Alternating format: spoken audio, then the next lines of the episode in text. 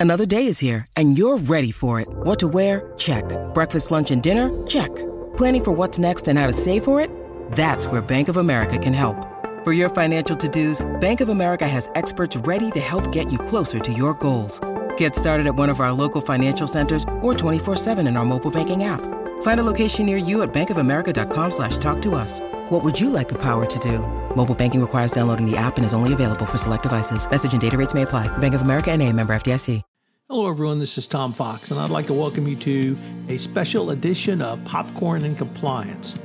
As you know from prior episodes, Megan Doherty, co founder of One Stone Creative, and I are huge MCU fans. So we've decided to do the MCU movie oeuvre.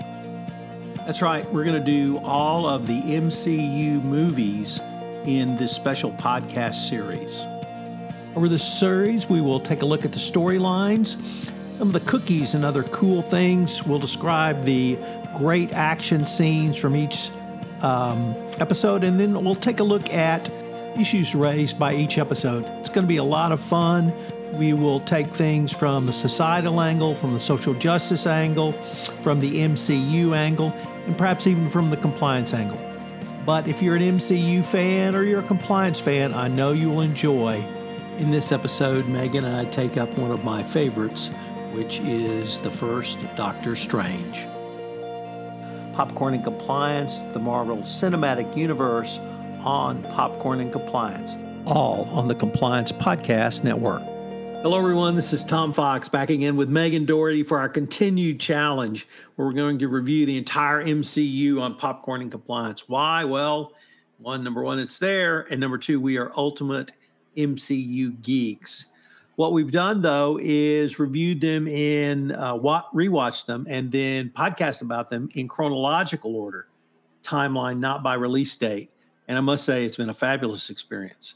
Um, and today we continue with one of my personal favorites, Doctor Strange. So I'm Tom Fox, uh, the voice of compliance, your co-host, and and I'm Megan Doherty, uh, the host of the business podcast Blueprint Show and fellow MCU fan and compliance podcast network enthusiast. So, Tom, I have been um, looking forward to having this conversation uh, specifically because I know how much you love Doctor Strange, and I know how much you love this movie. So, I would love you to just start uh, by rambling on and on the same way I will next week about Thor Ragnarok. Uh, please, how much do you love it? so, boys can't like witches. Just, we can't. That's just the rule. Uh, even if it's you know Samantha on Bewitched, uh, or at least we can't be witches, or at least we couldn't be witches, but we can always be wizards. and so I always wanted to be a wizard. Uh, so I've loved wizards since I was a kid, and um, this is a movie about a wizard, Doctor Strange. And as much as it's about a wizard, Megan, the thing that I really love, it's a story of personal journey and personal growth. Mm-hmm. And certainly it's within the context of the superhero movie, so we have to acknowledge that.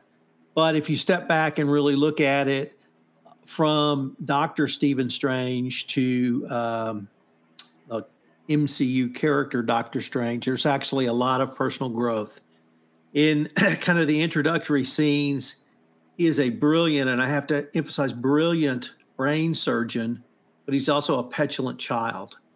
And there is um, a scene after he's in a horrific accident and his hands are uh, basically irrevocably damaged and he can't uh, engage in surgery again, where he has one of the most petulant temper tantrums with a woman who loves him very much and who's put up with him um, and he tells her basically, quit simpering around here, uh, trying to do good of with the broken boys, and you're just hanging around and get out of here. And not that I've ever said that to anyone, but uh, that's typically what you say when you're at your most petulant.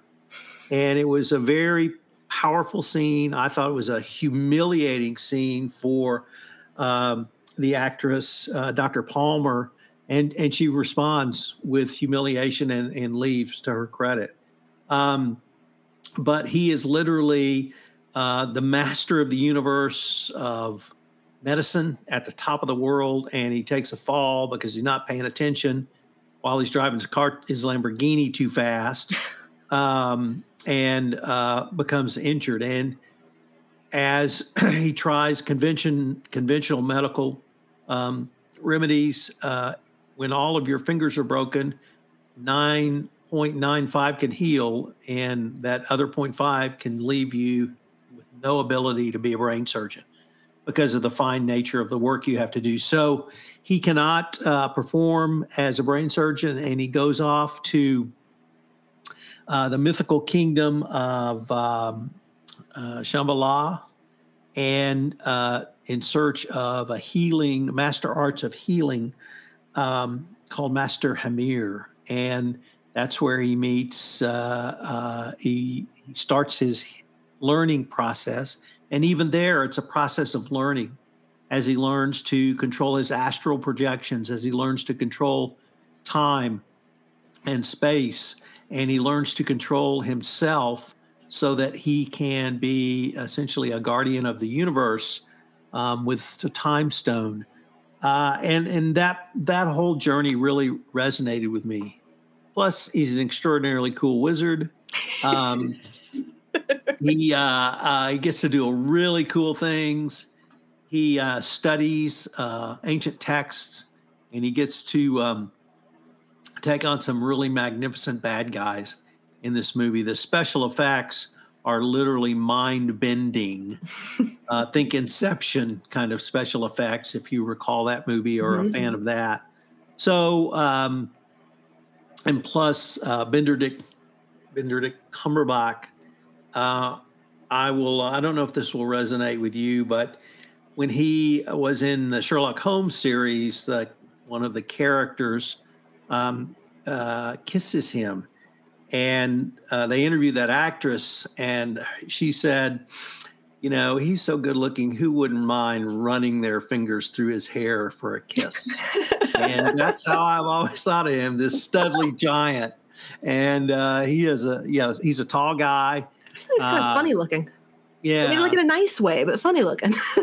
very narrow face, and um, anyway, uh, so I've always thought he was a really good looking guy, and wouldn't mind, you know, if I was a woman running my fingers through his hair as well. So um, he does have great hair, He's right? And he has great hair, great hair, great hair so uh, it worked on a lot of ways. The special effects, as we've come to expect, were first rate. Uh, the sidekick uh, Wong was just as lovable as they can can be. The bad guy was great. We had a good guy who turned into maybe a bad guy at the end, Mordo. Um, the master was a fabulous character. Uh, so kind of all worked for me. I mean, it, it, was a fun movie. I, I liked a lot of the th- same things uh, that you did. Um, it's like the, the, original character, the pre superhero Doctor Strange. It really struck me that um, his character was one of the two outcomes of being a gifted child. So either you're going to, you know, when, when everything's too easy for you when you're in elementary and high school, maybe in college, either you're going to become um, an anxious, nervous wreck, or you're going to become Doctor Strange. And so it's going to be one of the two. There's no in between. Uh, so that that happened to him. Um, but one thing that I thought was was kind of to his credit as a character, even when he was, um, you know, an arrogant master of the universe, a lord of creation, um, more than most of the other MCU characters, he took taking human life really hard. That really impacted him, and it really, I think, impacted the way he, you know, took on the the big bad at the end, Dormammu. Um, but a lot of the MCU heroes understand that there's going to be casualties of war. And he's just like, no, I took an oath, man. Like, I may have been an arrogant jerk, but saving and improving human life mattered to me. And I think that was consistent through his character from the beginning to the end. So I, I kind of like that about him. Um, and that, you know, it was a really big deal. He was going to make sure that the, the humans and the people were okay. Uh, so I like that about him and I thought the imagery of his hands was really interesting. Uh, you know, all the close-ups on them at, at, the beginning of the surgery, of the washing, how everything was going, and then as soon as he goes into that mirror dimension, and how cool was the mirror dimension for the first time? His fingertips expanding into more hands, and it was all really hand-related imagery, which, which I thought was super cool. So the the doctor part, the physician part, the Hippocratic oath, um, that is in. I can't think of how long ago I first saw that, but the one that sticks in my mind is from the TV show MASH, Mhm. where uh, Dr. Hunnicutt said the same thing. I took an oath. Yeah. I took an oath to do no damage and do no harm. And that really seems to matter to doctors. I'm not a doctor, so Yeah. I can't speculate, but they take an oath, and that oath uh, really means something to them. So I thought that was interesting that he that he brought the oath in. This is, in many ways, the most um, psychedelic of the MCU movies. Uh, until um, as we're recording this, um, Doctor Strange Two has come out, which I haven't seen yet, Me neither. and no uh, we're spoilers, get please. bring it- the multiverse um, fully explored in that, or at least uh, more greatly explored. But we start to explore that in this movie, and it's a it's a theme we're going to see, I think, throughout the next kind of iteration of the MCU. Uh, but we had some great Pink Floyd music uh, in the movie. So what gets more psychedelic than uh, Pink Floyd? The um, penultimate fight scene uh, at climax of the movie is a huge fight at the um, temple in Hong Kong, Mhm. and um, but I was really intrigued and really enjoyed the way they did it, Megan, which was they they showed the destruction of the temple, and then we moved backwards in time, so and that obviously was part of the the time jumping and the time stone. But I also thought, also- thought that was a really effective way uh, to tell a story, uh, Mhm. basically going backwards visually. Well, I think uh, on the the visual theme, um, I, I always like how Marvel treats magic, uh, and they try to explain it, and they have a logically consistent magic system within the MCU. Um, but just the way they displayed the magic with the the, the kind of the floating, glowing icons, uh, you know, that could make these almost um, runes uh, that would create the spell, and then also you know create these these ephemeral weapons. Uh, so visually, I, I loved how they did that, and I, I always like watching in all of the other uh, iterations where Doctor Strange appears. That sort of hand-based shield magic. It was just so fun to watch.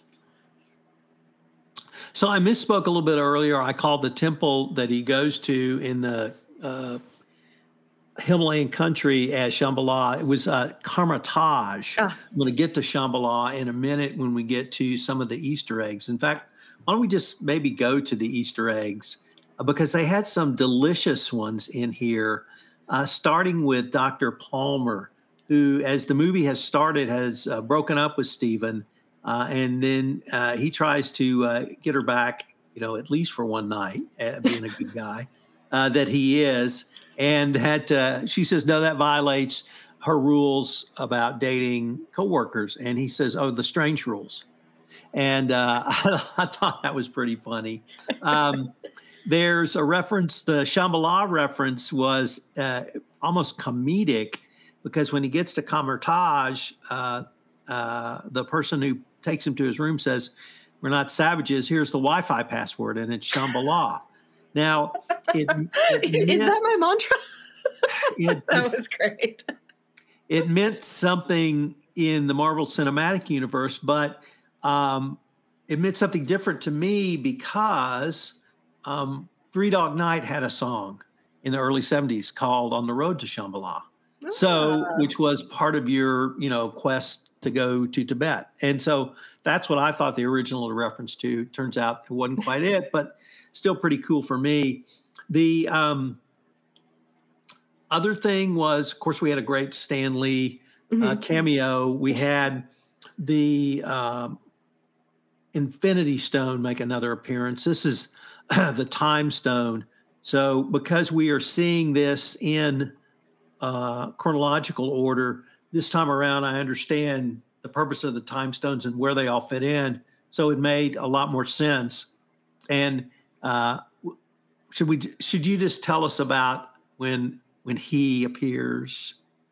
Thor appears. It's not an Easter egg. It's a thrill Thor. We're going to take a quick word from our sponsor, and we'll be right back with more.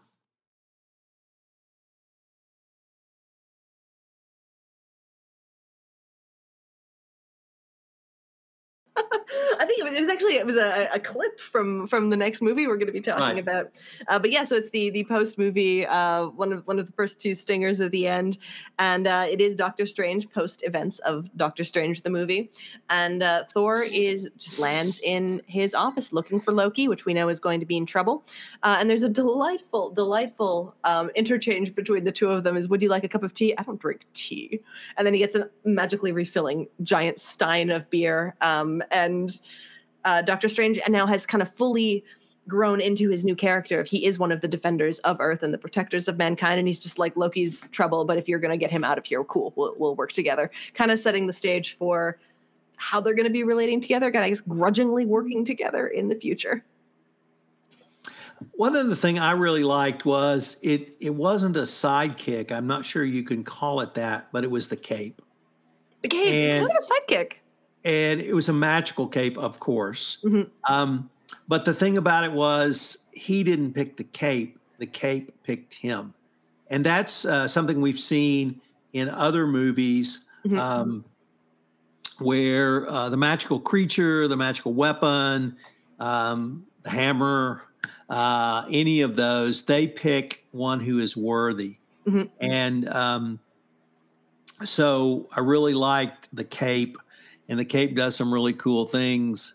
But the Cape picked him, and whether it was because the Cape thought he was worthy, whether he would be worthy, it's not really clear. But I always like it when the the magical instrumentality picks the person it wants to use as the vessel for its use.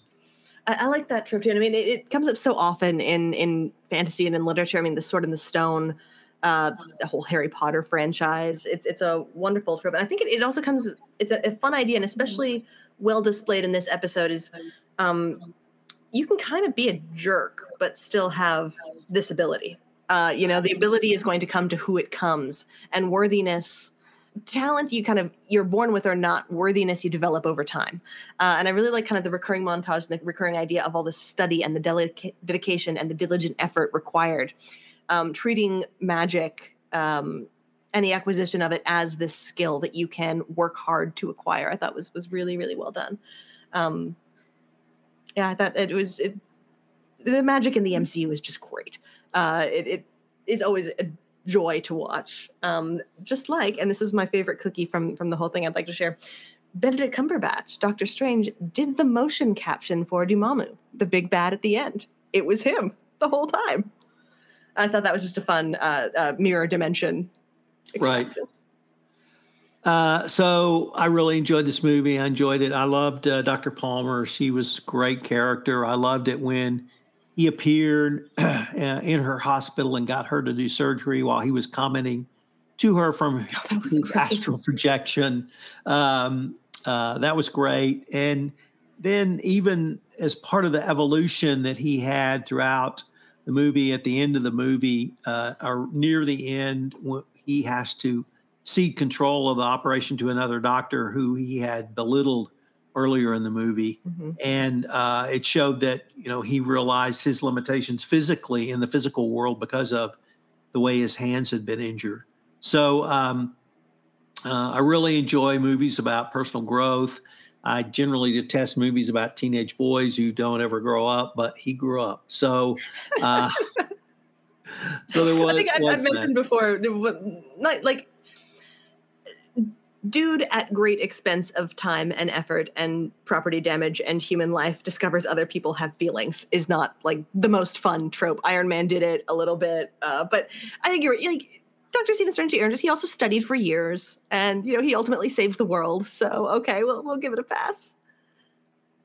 So uh, I don't think it would be breaking too uh, many um, rules to say he plays a big role in the uh, end game and Infinity Wars. So we get to see Doctor Strange again, and I'm looking forward to that. So I hope you will join us for our next episode of Popcorn and Compliance the MCU series. And please join us next time as we talk about, I think, what is probably my favorite, uh, my personal favorite, Thor Ragnarok.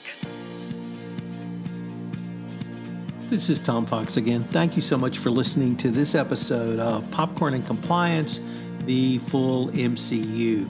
I hope you will plan to join us again next week where we take up one of Megan's personal favorites, Thor Ragnarok. And if you've ever wanted to hear a woman talk about a joy in her life, uh, this is the podcast for you because Megan loves Thor. She loves this uh, episode, and it comes through in the podcast.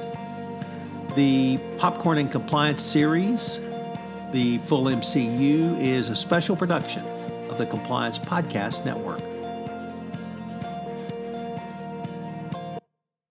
This podcast is a part of the C Suite Radio Network. For more top business podcasts, visit c-suiteradio.com.